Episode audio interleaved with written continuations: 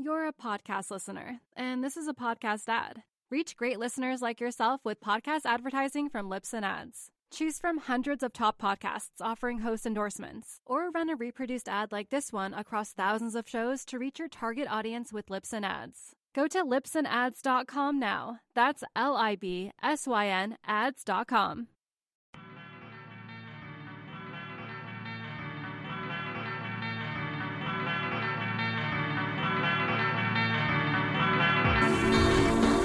Yo, welcome back to the show, Surf Splendor fans, listeners, devotees. I am, of course, as always, your humble host, David Scales, bringing you a brand new episode. Well, partially new episode, I should say. Um, this is another rebroadcast episode. And basically, these episodes are recorded generally like two to four weeks of lead time before they get published. So I'm just now catching up from the break that we took over the holidays. Last week, of course, we brought you a new episode. Next week, we'll bring you a new one. Those are both surf news, which, of course, need to be timely and relevant. But um, these these profile pieces, on the other hand, are the ones that take a little bit more pre production and post production. And uh, so I'm just catching up now after the holidays. But alas, that holiday break that I was able to take, those two weeks with Christmas and New Year's, has left me revitalized and refreshed. And so, um, you know, be able to bring you a lot of really great content moving forward in 2015. But that's not an apology for today's episode because today's episode is actually, uh, I'm quite proud of. And it's with Donald Brink, who is a surfboard shaper. And um, I'll, get more into Donald Brink in a moment. But I should say that the Tom Parrish episode that I published the first week of the 2015, the first week of this month, got really good feedback, and the download numbers actually are very similar to uh, brand new episodes' download numbers, which leads me to believe that there's a lot of new listeners, basically. So um, I'm glad to have you if you're a new listener. And it made me realize that you probably haven't caught up on a lot of the old content. A lot of that stuff, those profile pieces, are still relevant. You know, one year of age on them really doesn't do much to age them. They're still really relevant. There's a couple of iTunes reviews that reference episodes that I'm just going to go ahead and read. Um, iTunes review from Yamada FKR said, uh, gave us a five star rating, said it's a nice mix of surf news and interesting guests. Please keep them coming. If you haven't listened to the Eric Arakawa episode, please do so. So he's referring to um, episode number two, actually, the second episode we ever produced. I think it was the first one we actually recorded, but the second one that we published was with surfboard shaper Eric Arakawa. We recorded it on the north shore of Oahu at the famous sugar mill shaping facility and um, he talked about Andy irons and shaping boards and even inventing the nose guard, which was something that I didn't know about him. And really just a, a smart dude and really as good of a businessman as he is a shaper, which I thought was really kind of interesting. So definitely check that episode out. I'm not going to be able to rebroadcast all of these back episodes, of course. So um, you know, I did Tom's and I, am doing this one today, but I just wanted to point out a couple others that are worth tracking down if you are a new listener. So, episode number three was an episode called The Art and Business of Surf Photography. And that was with Aaron Chang, you know, a really iconic, legendary surf photographer, one of the original dudes at uh, Surfing Magazine. So that's really interesting. And I combined that episode with a newer upstart photographer, Morgan Maassen, who got his kind of claim to fame working side by side with Kelly Slater and Dane Reynolds and Stephanie Gilmore. So um, that episode I really enjoyed doing, and I learned a lot from it. One of my favorite episodes that I recorded last year was with Shaun Tomson. And um, that was just personally really gratifying and rewarding. He wrote a book called The Code. And so we discussed his book, but the the book really just it draws a lot of metaphor for life through surfing and through specific experiences that he had in surfing, business failures, uh, horrific wipeouts, challenging surfboard design notion, and um, kind of pushing design evolution to allow him to surfboards at pipeline that hadn't really been done before and surf the wave in a different way that hadn't been done before. So, really kind of important surf history, you know, that he's able to draw a parallel and again, metaphor uh, for life and draw conclusions into life lessons just for your average reader, you know, who might not be surfing pipeline but still can apply the lessons to everyday life. So I really enjoyed that interview and that that conversation with Shaun Tomson. So if you haven't yet, go back and listen to that. That's episode 13, which leads us to today's episode, which was with Donald Brink. And I didn't know Donald Brink too well at the time that I interviewed him. I had met him at Scott Bass's The Boardroom show. Really uh, was intrigued kind of by a lot of his boards and his whole aesthetic. And so we started up a dialogue, and um, ultimately I ended up interviewing him for the show, and I learned a lot more about him. But one thing that Donald is really passionate about is asymmetrical board design. And so that is a portion of our discussion in this episode. But uh, the reason why I wanted to rebroadcast the episode was because that that conversation has come up almost more than any other conversation over the course of the past year of doing Surf Splendor. I see surfers uh, and friends in the parking lot or in the water at the beach, and that's something that they always ask me about. Kelly Slater during the Snapper event last year um, on the CT was interviewed. I think it was Rosie Hodge asked him the question of what he thought the next kind of big trend in board design would be. And he said he thought that asymmetry would be the next big trend and that he's experimented with it and that it just makes logical sense that your feet aren't symmetrical from heel to toe. Your weight distribution is different for your heel than it is on your toe. You have the ability to leverage with your toes, which you don't with your heels. They, your heels only apply pressure, they don't relieve pressure. Um, and then obviously your board never traverses the water symmetrically. The wave isn't symmetrical, it's always changing. The water's always crossing the board at an asymmetrical path. So all of those things would lend themselves towards an asymmetrical board design. And um, that's really what Donald kind of breaks down in this episode. And to be honest, now that I'm more educated about it, it'd be worth doing a follow up episode with somebody like Donald to um, ask even more kind of detailed and and well thought out questions because at the time I was still really just new to the concept and trying to absorb it. So I wanted to kind of retouch on that conversation and present this episode to you today. Donald has had a lot of success in the past year as well.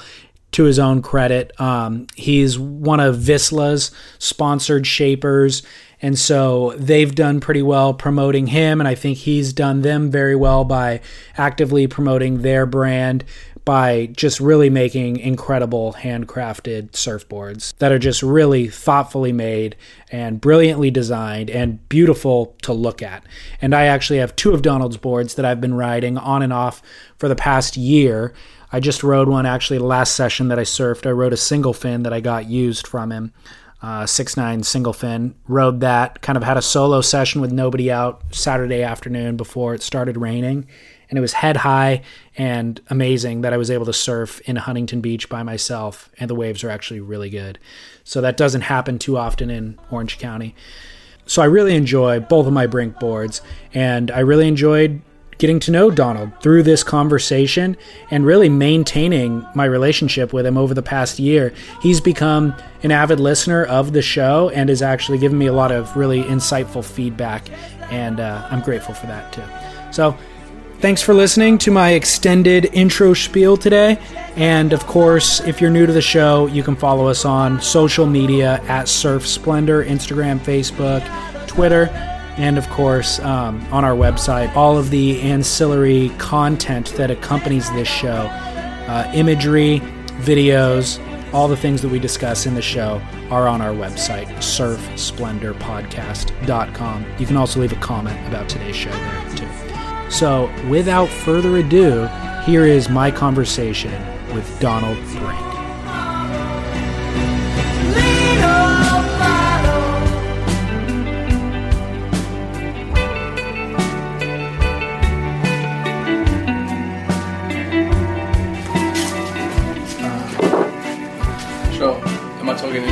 No, just conversation. Okay. So my name's Donald Brink, and um, shape surfboards. Yeah. And I started. Um, I was I, I was born in South Africa, Okay. and I didn't. Uh, I wasn't born at the beach, but moved. Uh, would go on vacation to the sea, and uh, I loved it. And I saw surfing on TV where at a young age, and it was the Gunston 500, and I'll just never forget watching. It was actually Armando Dutra. Yeah. These Brazilians just surfing this onshore, which is real fascinating to me. So when I was 15, we moved to the coast, and my father would travel to work a bunch, and eventually got a transfer out there. So that was great, and um, moved to Cape Town, and it was a, just a beautiful place, Sure. real close to my heart, and it's uh, it's, it's a real rugged coastline with a lot of wind and Yeah. cold water and so on and so forth. So that uh, that was my introduction to the sea, and um, I was traveling the United States with a Christian rock band, friends of mine from home and school. Really, we grew up playing music together, and we'd travel the world, and landed up in touring the states, and that's how I got to California. Well, how old were you then? so that was that was years and years later. I'd started building surfboards and doing a bunch of artwork and design and all sorts of things. And um, so I'd started that back in Cape Town. And so when we arrived in California, San Clemente was our first stop, which was great. And I knew exactly what this place was all about. So yeah. San Clemente is now home, and it's uh, yeah, it was. I was kind of grandfathered into the introduction to who was who in the zoo building surfboards here because they happened to be mutual family friends of my wife's family, and Okay. people like Terry Martin and Cole Hayward, and those were the likes of people that were just old family friends of theirs. So Crazy. yeah, it was it was really a. I got the back door in, and that was it was nice to arrive in a place of such nostalgic value when it comes to building surfboards and design and creativity and the surf industry. And so, as much as I thought I knew exactly what this place was about, it was bigger, and Sure. being here was was I mean it was electric. So When you were building boards in South Africa, um, like when did how did you get into building boards there, and what's the board building culture like there? Sure. So, yeah, when I when I started, um, obviously it was years ago. Um, it was it was one of those places where a board was very very precious. There was hardly that many people shaping them. Surfing was was the cool thing to do, but it wasn't popular, and it was a little more. You'd separate the boys from the men in terms of Sure. cold water, need a wetsuit, need a vehicle. You know, like the, the odds were against you. You know, I'd, I'd surf the beach in front of my folks' house because it's all I had proximity to and it wasn't great waves, but I was on my own and I was just so dying to learn, so I did it. Um, when it came to surfboards, man, the second-hand board sales were king because boards were, they were almost rare. Not rare, but they were precious. Sure. And uh, so when it, I, I- I went through a bunch of different boards and I just I was into it. I learned and I was just just soaking this all up and I eventually I started noticing the difference between them in design and you know one would work better than the other and I was fascinated by how things were put together. That was just my nature and so I spent a lot of time you know building things and making things and so the surfboard to me was an intriguing part of what I was enjoying doing uh-huh. but the details were what really captivated me and so I spent time with a local shaper, got him to build me some boards, and the improvements were good. You know, I s- sort of expressed what I was trying to do in the water, and those boards went well, but I was still sort of a miss at, Yeah. at, at really marrying these thoughts to 100% function in, in my path. Yeah, that was my friend David Van Ginkel of DVG DVG Shapes, Okay. and uh, he's uh, he's done very well in the surfboard industry in, in South Africa and, and in the world now with uh, the, with the big web boards he's building. Oh, okay. And um, so he would let me come and watch him shape, and that that's what that's how I really learned to build a surfboard. I didn't mow my own foam for for years, really. Mhm. I mean, I just I had a job, but I every afternoon I'd, I'd knock off early, and I sort of got my whole schedule formed around at three o'clock. I'd be able to go over, would sit down, have a cup of tea, and Dave would jump in the bay, and um, so every day for years I can remember really. Just I'd watch Dave shape and so it didn't matter what he was making any day. It was was a great oversight on how boards got put together. Yeah. and um, you know since then returning home now surfing has just exploded. It's Sure. it's huge in South Africa. I mean it's it's so encouraging to see and you know the technology and just in terms of wetsuits and the amount of families in the water and the amount of people making boards and the availability of materials and so on and so forth. And some of the leading surfers, Netherland board builders, coming right out of there now. So it's things have changed, but my perspective was very much a grassroots level, and that that the, the preciousness of such an amazing tool and the, the second-hand board market's still huge in South Africa, and it's because I, it, I almost noticed that the the longevity of a board there is, is like fivefold compared to a lot of other places, Yeah. maybe even like here. And you know, there's those old twin fins. They were laying around for a reason, and you didn't pick them up cheap. But I started riding them, and I was into them, and started collecting those old boards, and it gave me a good uh, feel and sense for what was being done in say the early 80s not so much the late 70s i was more into the twin fin era and feeling those boards and those concepts implied and they were done very well um, and noticing the difference in that surfing experience i was hooked i was like wow well so i started riding a lot of those boards here and they were fascinating because they worked really well especially for the waves on offer Right. but leaving the big wave thing which to me was uh, so i mean it was in my blood and was really starting to hang with the right people and be on the right boats and paddling and you know riding bigger waves and it was one big wave was better than a, like a bunch of them on a small beach you know just the, the sessions were just had these these moods and experiences about them and, and starting to ride good boards and um, leaving that and coming here and noticing that the need for design for the suitable conditions or suitable equipment for the right conditions on offer was never more expressed. Because even in good waves you can kind of make anything go. Yeah. and um, as much although I love to make everything I, th- I still think probably my dream would be to make big wave boards all day long. Yeah I just I look at guys like John Carper and you know those kinds of guys who've build, been building boards of for waves of consequence for years and years and years. There's something about building mini boats like that I mean there's Yeah. just there's something about building a board for somebody who's going to trust it on waves that matter. And there's some I don't know to me that that's a fascinating thing. But moving here I was like I was a little disappointed with the uh, not disappointed with the waves but you know just the normal shortboards and stuff weren't working for as well as I was surfing. And yeah, so I started kind of putting the retro stuff under my arm, and I was like, man, it really, it really fit the conditions, and I just want to go fast, and you'll figure out how to turn the thing, and so, so that's what I started gravitating towards, and you know, once I set up shop and really started, you know, putting putting a price on boards, and I made so many for myself. Never sold a board for a couple of years after first arriving. Just, you know, just just trying to build the confidence and getting everything up, and just doing a lot of R and D. I. Uh, I was like kind of dedicating my whole program to figuring out how to make these boards work in small waves or meager conditions. I got a visa, fiance visa, in which uh, to get married, and uh, so yeah, I just went about everything the right way, and I had 90 days within land, which, after landing, in which to get married, because I went home back and we got got engaged and da da da, and I did some work up in East Africa and um, did a lot of sailing, and so when I finally f- came back to get married, it was um, pretty much hit the ground running. Got it. Um, work construction, work for Terry Martin's son. Um, that was a good time too because I really got to kind of had an insight to the Martin family, and they taught me a lot. And you know, every morning I could pop by and watch Terry shape, and Yeah. it wasn't every day, but like there was an open invitation there, and really got to know them and kind of saw how things were getting put together, and um, so yeah, I wasn't building boards for a living, that's for sure, but I was building a lot of boards, and Yeah. it was right at the time when Clark had Clark had just shut down. I mean, I was still home when they shut, and so I remember getting on the on the phone. It was like middle of the night and calling Terry, and he was like, he was he walked right in. He was like, man, I, I shaped two plugs today, and he'd shaped them for US, and it was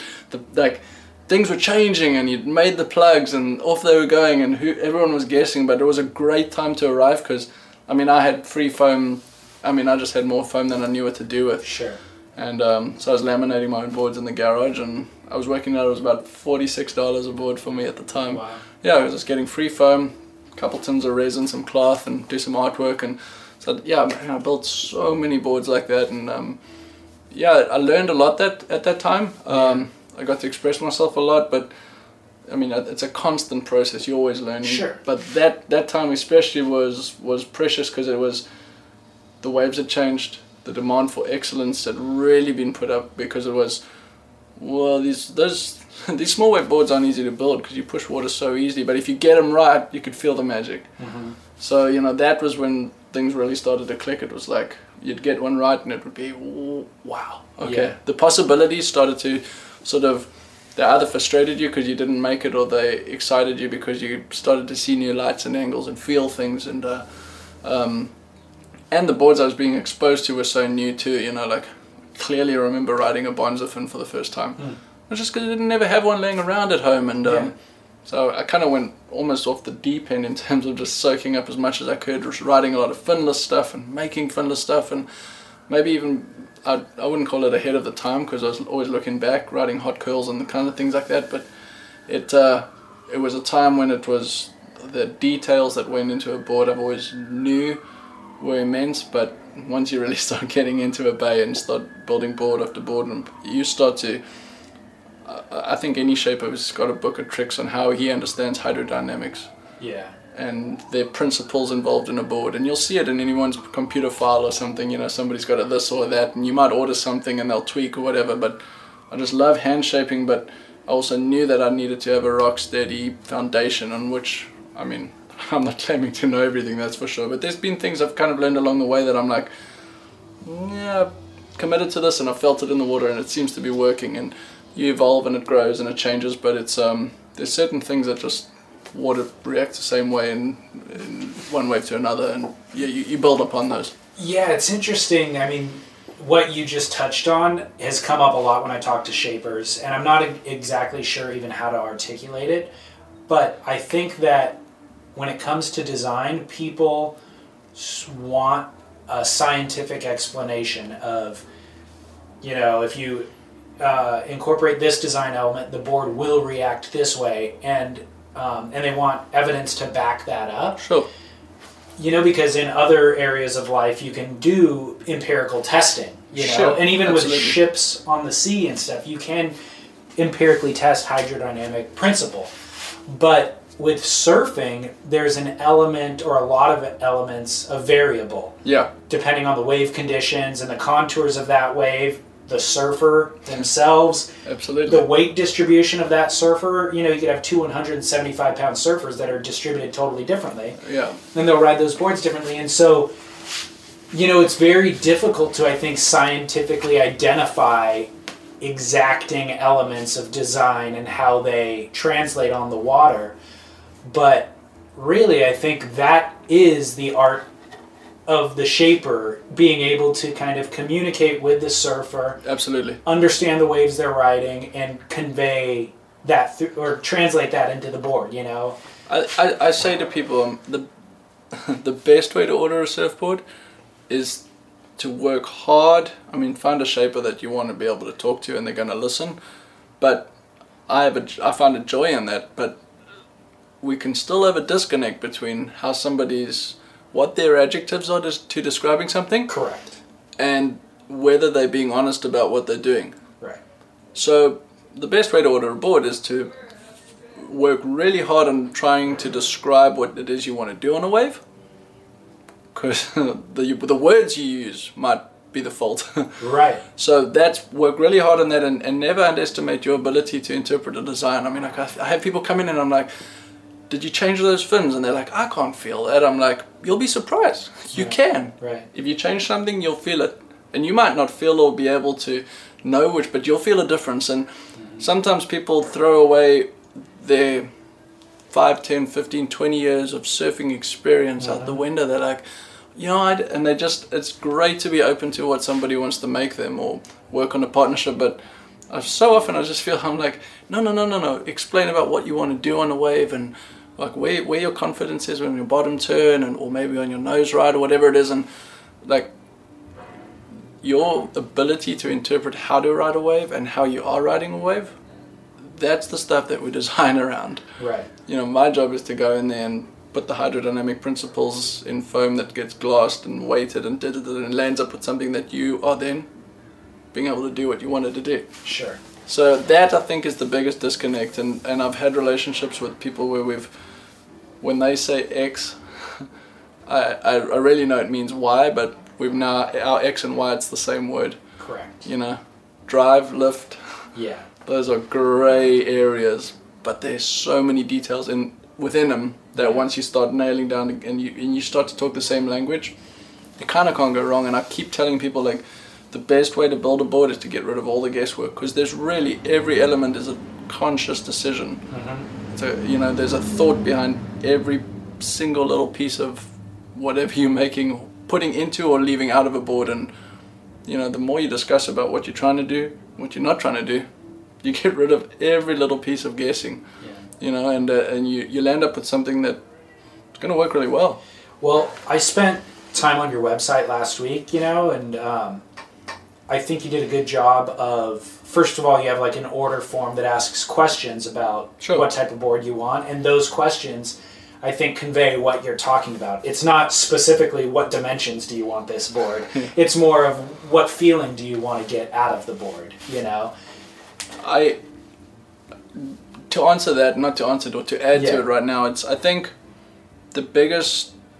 I love hand shaping things, and I'm I'm, never going to give that up. You know, I understand the the the platform for having people have a constant reference with the machine and all that.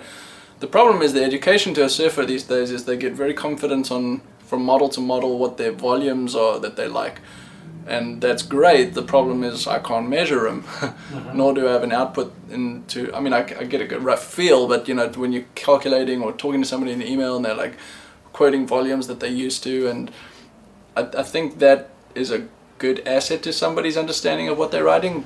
The problem is it's like volume's a great thing, but if you distribute it over a different plane, I mean, it's going to have a con- an entirely different buoyancy factor. So Right. volume is fine so long as it's the right height and the same width, you know. But you know, once you start to change a lot of elements, I think the description of what you're trying to do on a wave is going to be way more important. Absolutely. And and I think it fits the asymmetry incredibly well. And I think that that shows itself especially well in small waves, which I touched on earlier, is what I've pretty much dedicated this program to. Um, but those questions are, are specifically designed to try and almost cut to the chase in terms of like the fine prints, like those details that you're trying to describe on how you're riding a wave. Donald has probably become best known for his passion for asymmetrical surfboards. If you're unfamiliar with asymmetrical board design, it's exactly what it sounds like a board that has two sides that are not the same. I asked Donald to explain the theory behind asymmetrical board design. I started building the asymmetric boards many years ago now, and it was the first ones I built were specific wave to answer a specific wave, you know. But um, very seldom have I actually done that or gone back to that. Although I do think there is a platform for it. Okay. My thoughts are the way your foot's working, you have toes in front of the one side and a heel behind it. The pivotal reference is not in the middle, and so everything's referencing around where your ankles are turning. So it's easier to ride front side than it is back side. That just makes sense because you've got the ability to push and pull yourself in and out of the wave face. When you go into your heels, you're heavier on your heel side, and it's easier to keep adding weight into a turn, but it's hard to pull yourself out of it. So um, if somebody comes in and they're kind of on the fence about what to decide or what not, I, I think a lot about a surfboard is when you enter the water, the I'd hate to say preconceived ideas, but the confidence in your equipment or your notions or how to ride things are probably going to be more important than people like to let on to. And I I've had a hard time pushing people into something that they're not comfortable with Sure. because before you take off on a wave, you almost you're never going to make the drop unless you're confident. You're, you're not even going to be able to make the the paddle out unless you you know you get Yeah. you got to get your mind in the right place. So I, I I love to explain why I do the things, but I'm very very leery in terms of putting something. Even though I know it'll work well, you've got to turn your blinkers off if the nose is skew.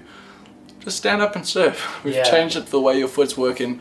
Um, so if somebody walked in, um, I'm at the place now where I love building these asymmetric boards so much that I almost feel a disservice building somebody a symmetrical board because I'm Sure. like, it's like ordering a car. It's like, all right, we'll sell you this one, but you're really good. Right. Buy a better one, and it's not the price point. In fact, I sometimes like to let asymmetrics go out the door cheaper just because I'm like to spread the word and the understanding and the education.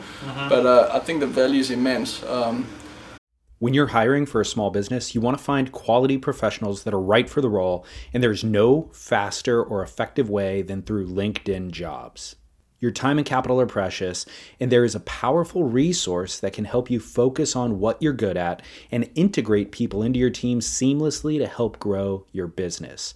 LinkedIn Jobs has created the tools to find the right professionals for your team efficiently and for free.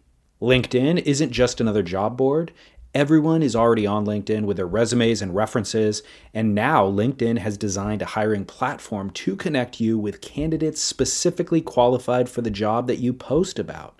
More than a billion professionals meticulously organized to connect people by skill set to help us all advance our position. 2.5 million businesses already use LinkedIn for hiring, and 86% of small businesses get a qualified candidate within 24 hours.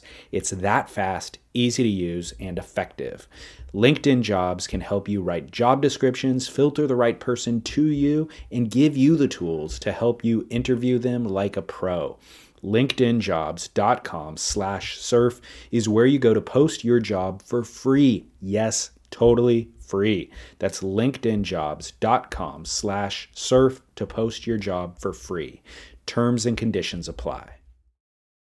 You're a podcast listener, and this is a podcast ad. Reach great listeners like yourself with podcast advertising from Libsyn Ads. Choose from hundreds of top podcasts offering host endorsements, or run a reproduced ad like this one across thousands of shows to reach your target audience with Libsyn Ads. Go to libsynads.com now. That's L I B S Y N ads.com. Donald grabs a board off his rack to show me an example as he talks. Go to surfsplendorpodcast.com to see the video that accompanies this part of the conversation. I'll touch quickly on the on the changes that I do make if you want me to. But Yeah, please. So when I'm designing a board, no matter what it is, if I was just gonna get given a board to say take this flavor and make it asymmetric, I'll depending on the on the design, but usually it's the longer rail on the toe side because I think you can go out into the flats and you have advantage and the leverage of your feet to get out there further and nurse it higher. So I'll generally take a toe side of a board and pretty much leave it the same because that really is a good reference for what the flavor of the board is. So leave the toe side the same. Um, I do incorporate a twisted rocker, which probably isn't worth explaining, but that's in there. And um, the heel side, I will fill up the rail for two reasons. I think you're heavier on your heel side, so I want the board to sink a little bit later, but I also want it more forgiving. So if I have a fuller rail, this is a heel side here. If I have a fuller ping pong ball rail there compared to this still slightly smaller ping pong but down rail, I'll have more sensitivity on the down rail to surf more accurately. But when I go into my heels or when I'm weaving on my heel side line, I'm going to dig rail less. If I dig rail less, I'll connect the dots more, surf better. Yeah. So I think that one of the biggest changes in your small wave board is if you, especially backside, if you don't, if you're not digging rail as much, Right. then you're gonna love it. Yeah. So, longer rail on the toes, fuller rail on the heel with a shorter outline. So one, two, see the difference in the point there, and I've changed the heel side and get rid of this real estate over here because if you're standing up and you come onto your heels, if there's no board right here in this quadrant, you're gonna come around sooner. Yeah. Now with that extra weight from the how your body's working, you got more weight to add into that. So you may as well have the board come around, and then when you go back to your toes, you have the time to nurse it in and out, and you know, mm-hmm. clutch, clutch, clutch, clutch, clutch. Oh, and, and moving the center reference over one's ankle. So if I had a board with a stringer in, move that stringer over the ankle. If it's a thruster, that pivotal thruster fin over the ankle. If it's a single fin, over the ankle. If it's a twin, move the real estate so that it's pivotal reference. If it's a V bottom, whatever the center part of that design is, get rid of the center, put it over the ankle. And um, Centered over ankle rather than over foot. absolutely. Got it. So who cares where the stringer is? The wave Yeah. doesn't. Right. Let's care where the ankle is. Right.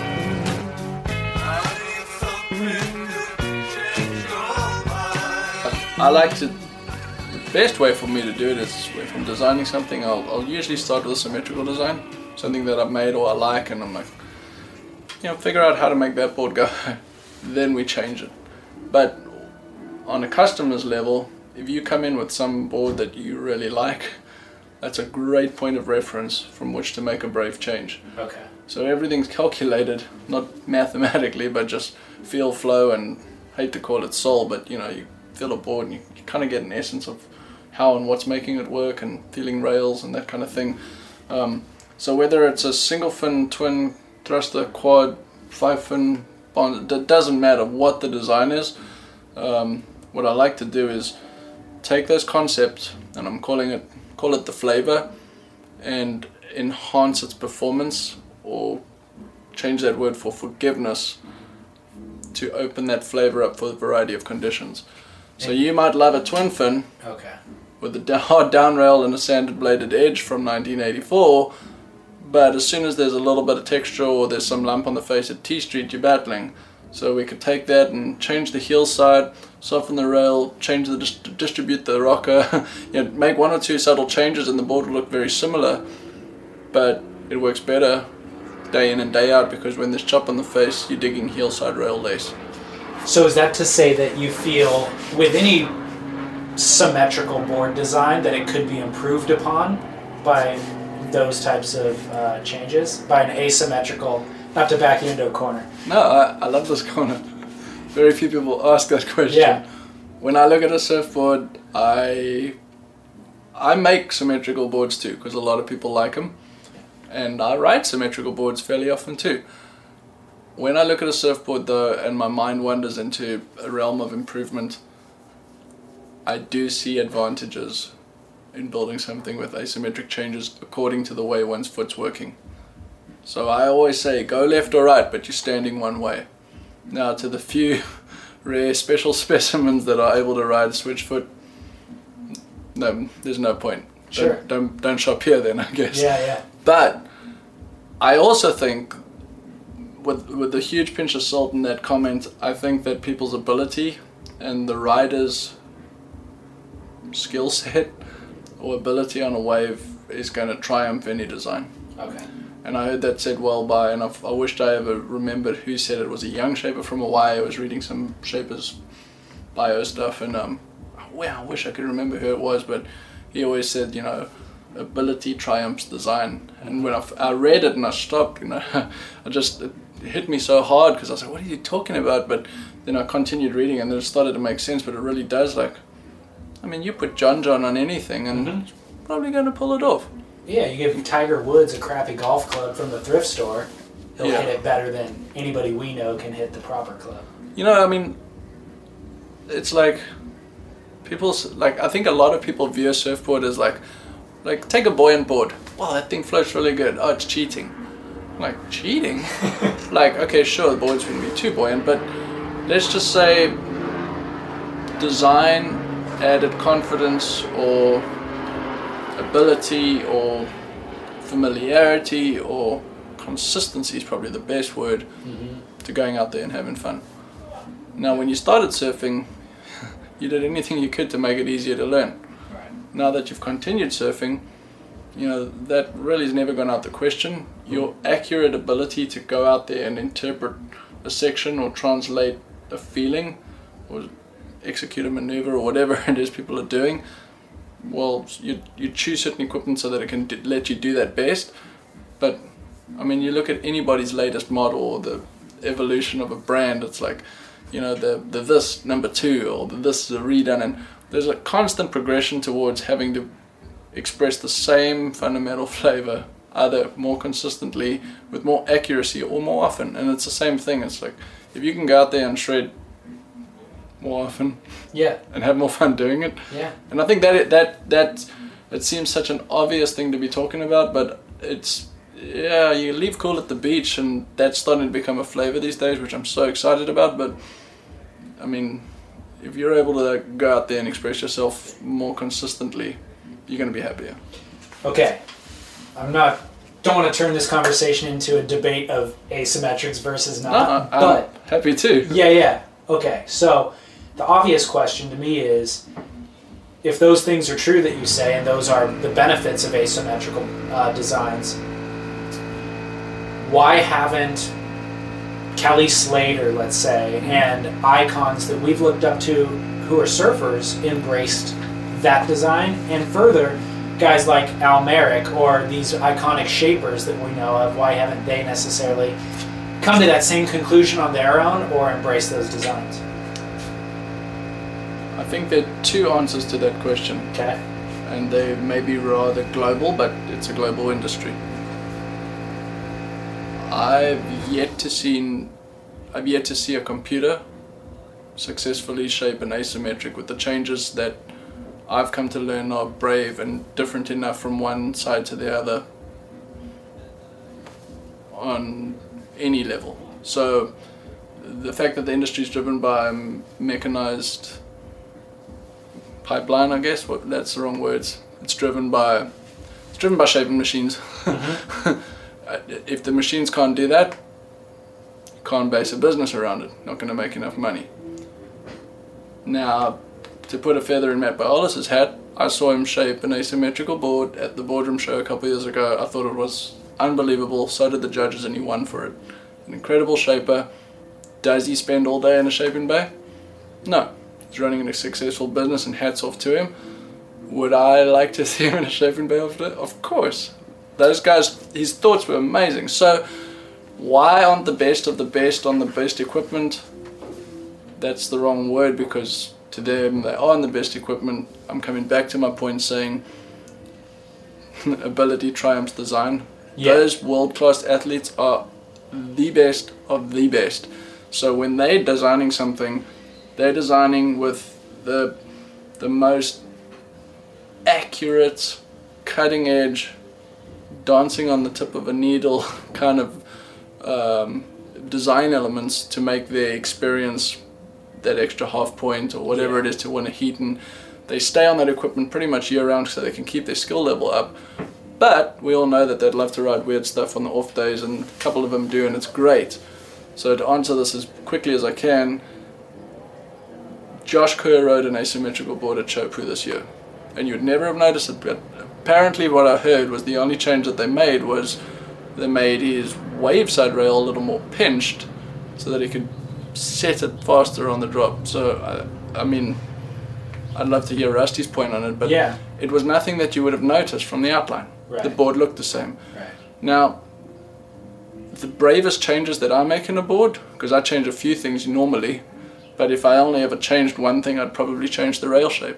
So I think you will start to see it influence and infiltrate the, you know, the call it the marketplace on that mm-hmm. sort of a level. But the the problem is is reproducing those consistent results mm-hmm. are going to be hard to program, and I think when you do see them, they will be very subtly changed, just like any pro model. You know, you'll pick up six boards and love one.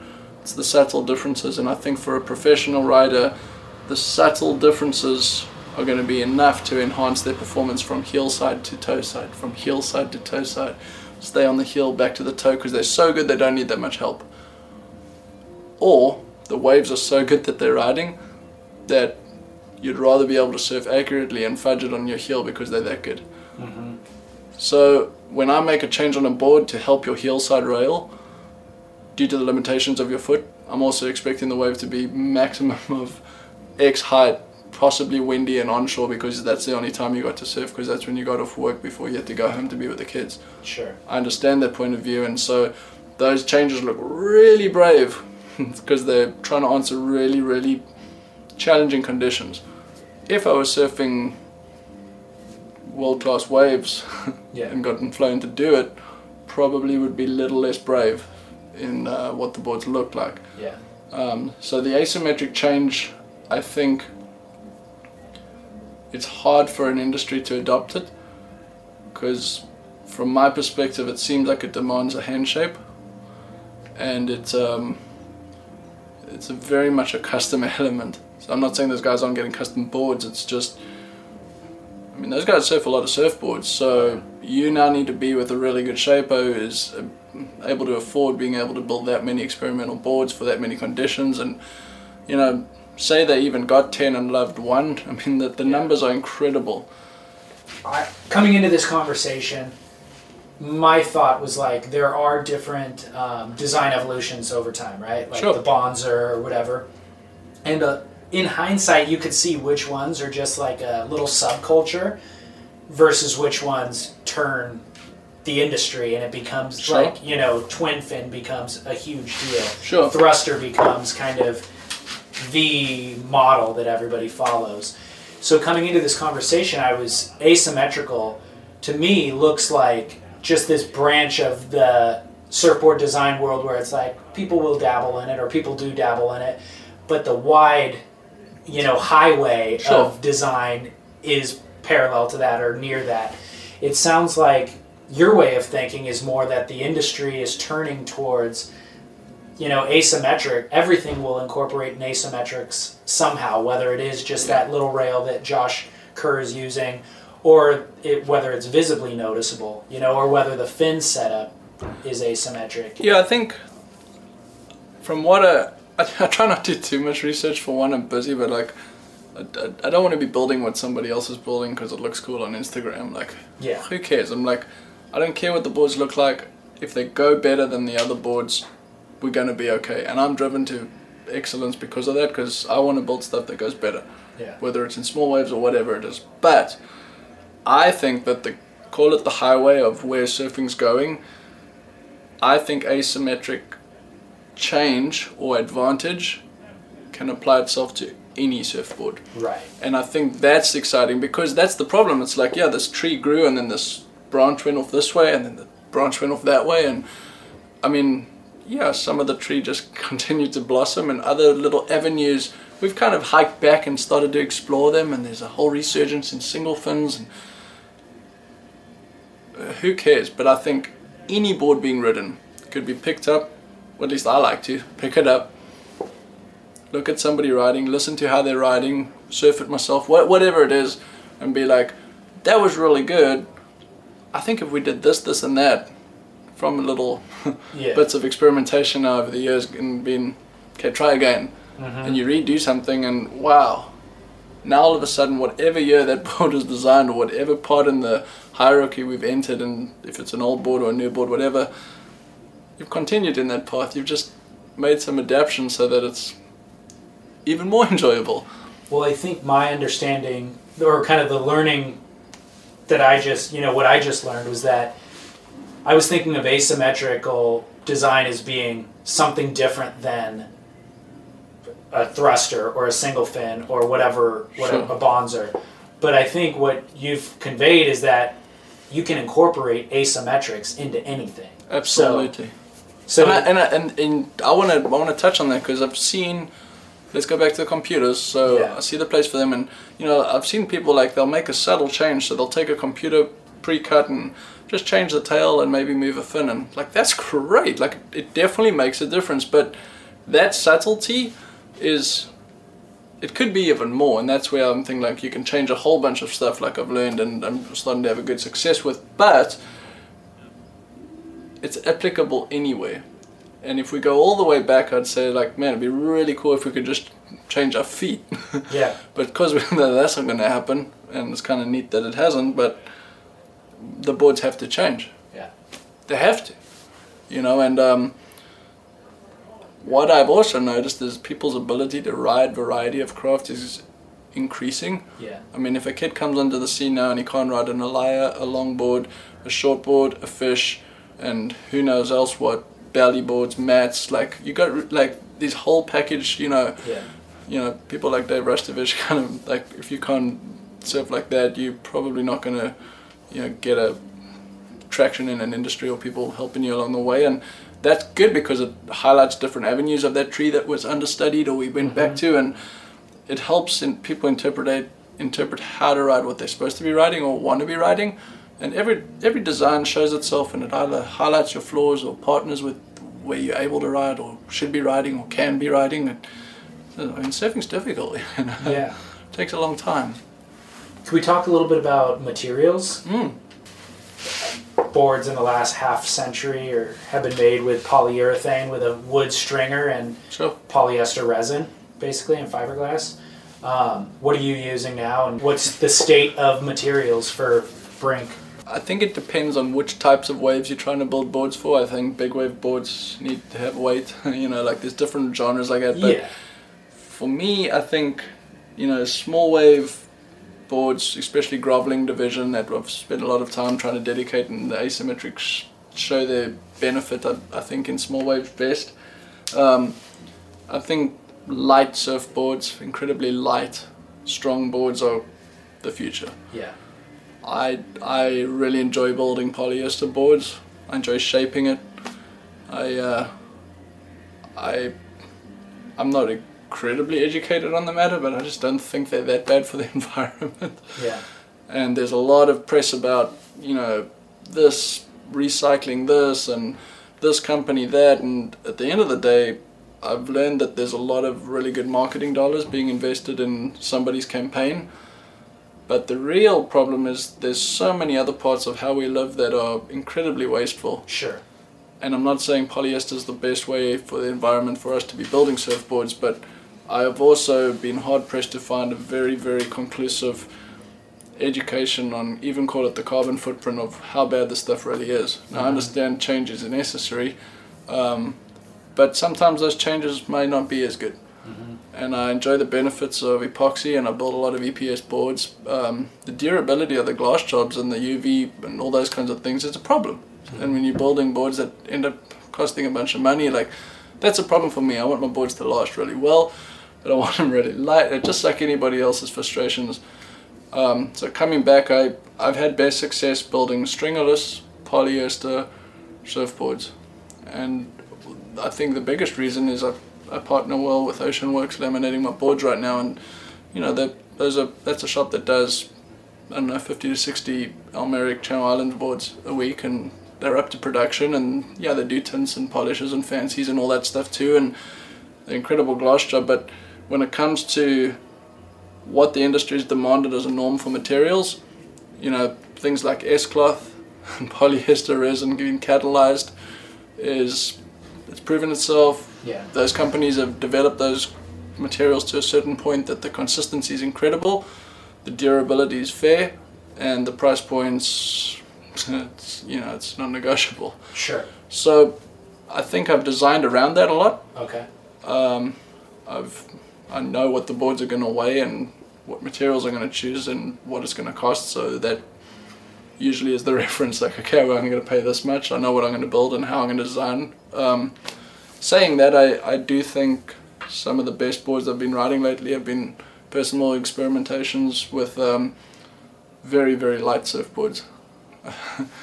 they, they they create memorable rides, and um, I do think for small waves you can you can impress yourself at Yeah. what you got away with when you perhaps down the beach out of the crowd, or surfing when you had the time to, or taking off on waves that usually would have been fairly boring, or Yeah. just just just being creative. Huh. And uh, boards with fins, double four on the deck, single four on the bottom, sand finish, stickers, wax, and all 5.2 pounds. You said five fin- or uh, wood fins. Uh, yeah, I, I think that's. I, I like to build a lot of wood fins. Um, for one, I like to control the template. Uh huh. You know, from asymmetric, from the heel to the toe, whatever it is, the foil, the flex. You know, build them out of plywood. It's recycled plywood I'm getting, so you know, there's a nice little throwback to keeping things green, but uh, incredibly light. Yeah. You know, those fins out there are on.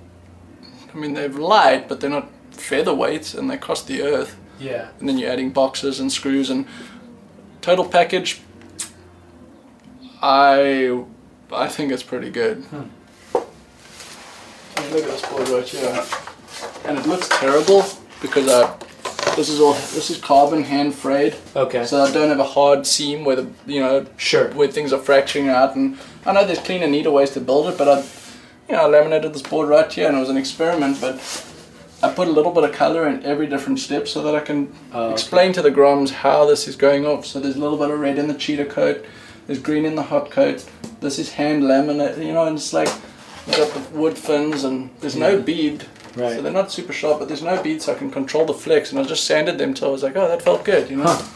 So yeah, Very with the fins fin stickers and wax five point two pounds. Yeah. So what about you said stringerless? Yeah. What's your um, what's the philosophy behind stringerless? you know that I think comes back, and I want to touch on people's descriptions for what a board's doing or what they think it's doing. Yeah. And I'm not saying I'm the right got the right descriptions, but there's certain things that I've learned are the best way to communicate something. But you know, boards we've seen in that slow mo video stuff of Dane Reynolds or whoever it is, and boards flex an incredible amount.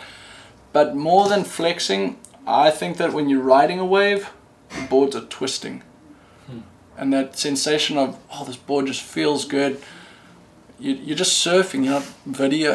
just, just from that feeling of surfing, I believe that the boards twist before they flex. And sure, they're flexing, but Torsion. I, I believe that the twist is something that you'll favor or work on, or the, the ones that twist better are going to be the ones that get interpreted as flex just right. So, Why do you feel that way? uh, well, I think they're twisting more than they're flexing. So, I think working on the twist is what we really should be working on.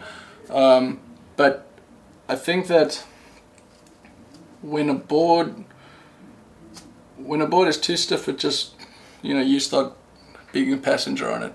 When it's too flexy, you don't get enough drive. When it's just right, you start to you know rein back a little bit, and it's you and the wave, and things start to really happen together. But um, yeah, I think having a stringer in a board isolates. Say the board's 20 inches wide. Now all of a sudden you're trying to twist something that's 10 inches wide with a with a, with a linear reference if it's mm-hmm. good wood. So that twist is. I'd hate to bring math in, but let's say it's half as obvious as if you took the stringer out, put some rigid glass on it, or maybe not, and now you've got 20 inches of movement. And in a small wave, I think you're gonna your, your feet are gonna feel that. and You you're gonna be in a. It's just, it's just What about the argument that you know the stringer adds strength? well, if you want a good board. yeah, I. Mar- let's say it's going to be marginally less good, but last longer because of the strength. Nah, Is that an argument? Or nah, it's is, a total argument, and and um, is it a legitimate argument? it's a very very legitimate argument. And you look at. I hate to bring all these names in, but this is how I learn the stuff. You know, Yeah, it's like. I had long conversations with Brad Applegate from Applecore Stringers. Right. They're making the best stringers. Why? Because say they got a three ply core, well, it's like three times the chance that you're going to get good wood. They choose good wood, so there's they pair it three times. It's going to be good as opposed laminated. to it's, it's a laminate. So just like when you build a board, it's laminated. So I, I think one of the biggest things is to choose the right core. So when I build this epoxy board, ironically, this is 2.7 pounds.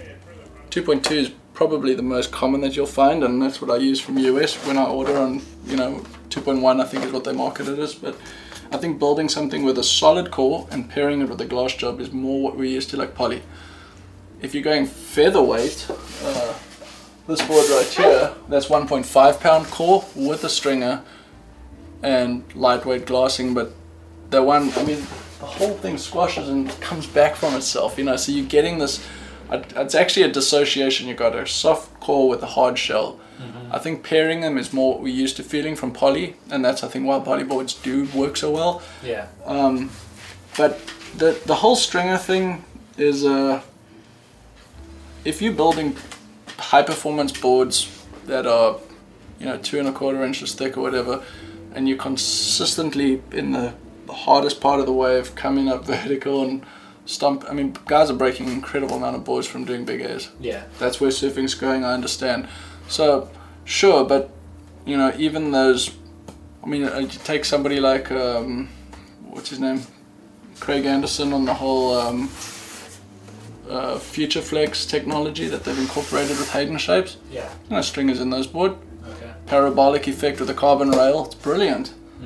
Boards feel good. I even rode one, and I'm just like, you can feel what the board's doing, but they're not breaking as many boards. But sure, they're still going to break a board.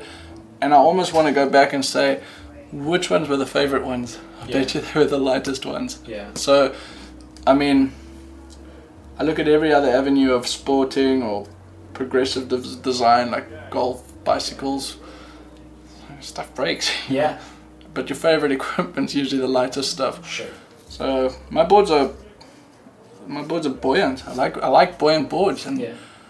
Mm, they're hard to build because they'll push water really quickly. Mm-hmm. But if you get them right, they're your favorite friend, and that's I've I've worked hard to try and surprise people with not this excess buoyancy, like oh my gosh, it's just a pregnant fairy, but wow, this board just paddles really well, and I'm catching these small waves. But when you're on rail, you don't want to be nursing that thing, and there's little tricks that I've come up with that make the boards that you don't feel are dissociated from a rider's point of view, but you're having the benefits of getting in early and being up and higher on the wave, and um, those little bits. I think having the thicker boards, I've gotten away with not not breaking the bunch of boards. Okay. I wrapped up our conversation by asking Donald about a new relationship he has with a clothing company called Vissla. The company tagline is Creators and Innovators. They sponsor surfers, but also photographers and shapers. Donald told me about how closely Vissla's mission statement is aligned with his personal vision for Brink surfboards. I love building boards for people because for either they don't want to or they can't. And if we get those adjectives like us talk together, if we get those all right and we build something that most of the boards are built for people that cannot buy in a shop anyway because there's nobody else doing yeah. silly things that they want because that's valid and I love doing that. Like I built a knee board last week. it's just it's silly but it's exactly what they wanted and so that's there's power in that. And it's you feel like Santa, you know, you're making those toys. I call them tools. Yeah. but um I, th- I think there's power in that, but I think adding to this whole conversation of thinking about this opportunity to play in the sea is, is really what, what, what what's the driving force behind why and how I started doing this. And I mean, to be honest, I should rather just be building on my own boards, but they got boring, you know. Like I'm yeah. always going to build my own boards, yeah. and I love riding other people's boards. Like I wanted to ex- expand this joy, you know, and I feel like feel like it's a calling to add to people's experiences in the water. I think surfing is important because no matter what you do, if you're fascinated enough with the sea to go surf, or the fact that you came back the second time and you enjoyed it meant that that's the way you're wired. Yeah. And if we're created that way, then we need to responsibly cultivate that fascination. Sure.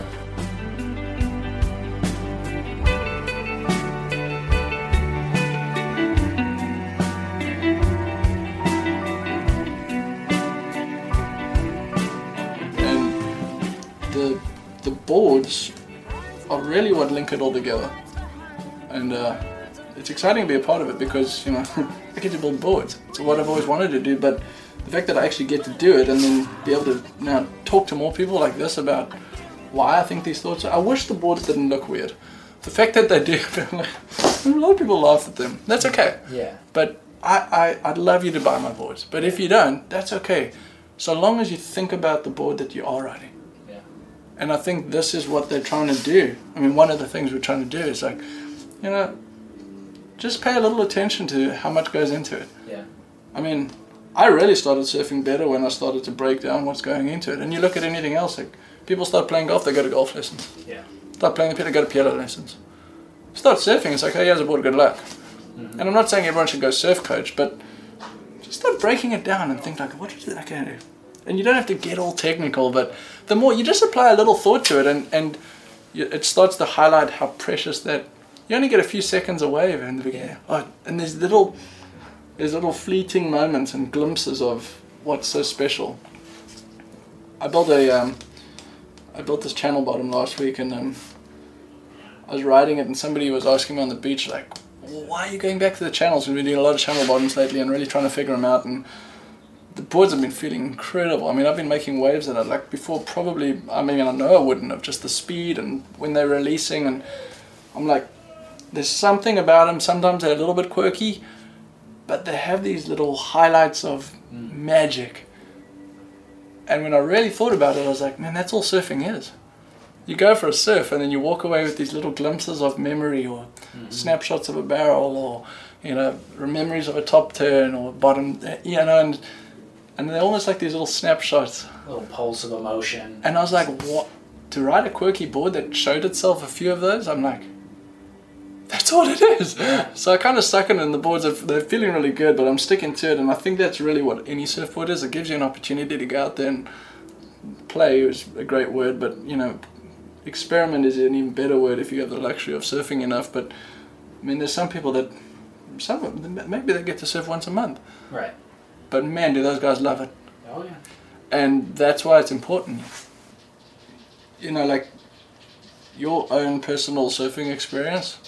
I don't care who you are. There's a story in it. Yeah. And that's not what this is all about. Is everyone telling their story? But the fact that your story's got that much precious detail to it, Mhm. and there's that many people, which when you really bring it down at that common denominator, that's a cool thing, you know. And it's it's it's kind of only on the coastlines, Yeah. but it isn't. I mean, you walk into Walmart in the Midwest, and the bar of soap for sale's got a wave on it. Like Yeah. the ocean's a very very marketable thing, but it's because it just it ties us all together. I mean, you Yeah. look at the percentage of the world; it's just it's a lot of ocean. Yeah. And I think for me, the lights really went off when I was when I did a lot of sailing and spent days at sea. And you know, after a few days of not seeing land, you start people get all nervous about that. And but you, get comfortable. It's like Yeah. you, you start to—I really started to find where I fit in this world in some respects. Like okay, Dad's in charge here. This is a big sea, and that's okay. You know, and you sort of you start to appreciate how insignificant each one of our little roles is, but yet you get back on land and it's like, oh, you want to be with people, and Yeah. surfing's the same way, and it's like we're really all together in this, Yeah. and uh, and it's an exciting thing, and I mean my kids are young now, and they have four and a half and one and a half, but you know like I'm gonna expose them to surfing, and they enjoy the beach, but I was I looked at it through really fresh eyes recently, and I just what is our introduction to exposing somebody to this precious activity? And Some mm-hmm. people just grow up at the beach and that's just what you do, and it's cool. Like I didn't, you know, and, but uh, that's all I wanted to do. So perhaps I was different, and maybe the draw was a little stronger, and I can feel it because I love doing what I do. But there are people that are going to expo- get exposed to it, and if it's in the right way, I think it's going to be better for the planet. Yeah.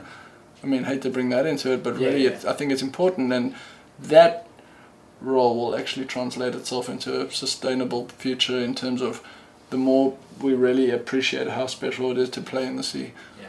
You know, I think a lot of these issues get to a place where it's like you don't even know what to do. It's like the, just appreciate your surfing will be a good start. You Mhm. know, and there's great people with amazing campaigns, but sometimes you look and it's like, whoa. It's hard to preach to people who don't even think that surfing's this privilege.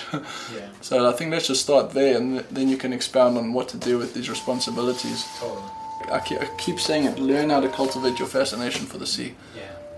because man, it, it will add to whatever you're doing. Right. I keep saying it's like if you're a father or a lawyer or whatever your role as a husband, no, matter, no matter what your profession, the fact that you surf, if you know, if you neglect it, you're never going to be a good as all. It's, you got to balance it all. It's- If you just surf, I mean, you're no good at those anyway. But so there's a definite responsibility with that role.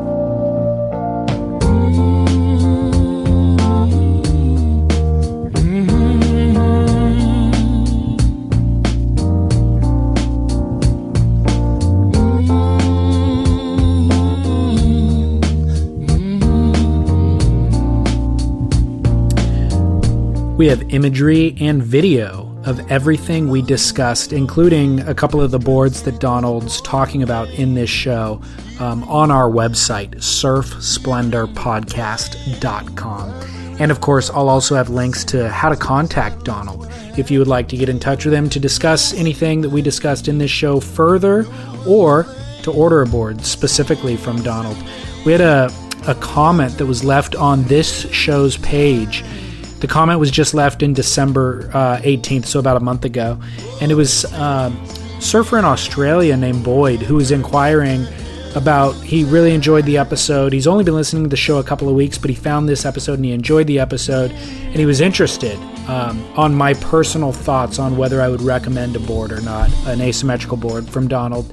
And of course, the answer is highly recommended. I've really enjoyed the ones that I ride, and they provide, um, I don't know, more insight into my own surfing, I would say.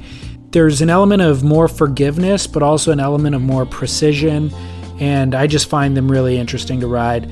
Um, there's been some incredible uh, Ryan Burch footage that's come out recently. Surfer named Bryce Young riding a couple of Ryan Burch's asymmetrical designs. So there's guys out there riding them and footage to see.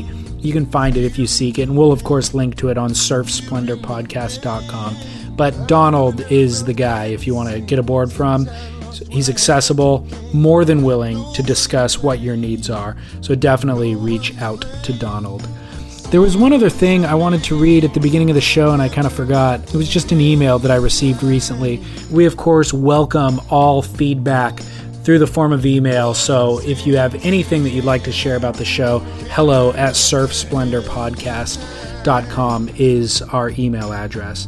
So this email came through and it says, as a native of Colorado, bred on winters of obsessive snowboarding and summers of perpetual skating, those days of solid state transitions could not prepare me for the energy meeting me at the sea.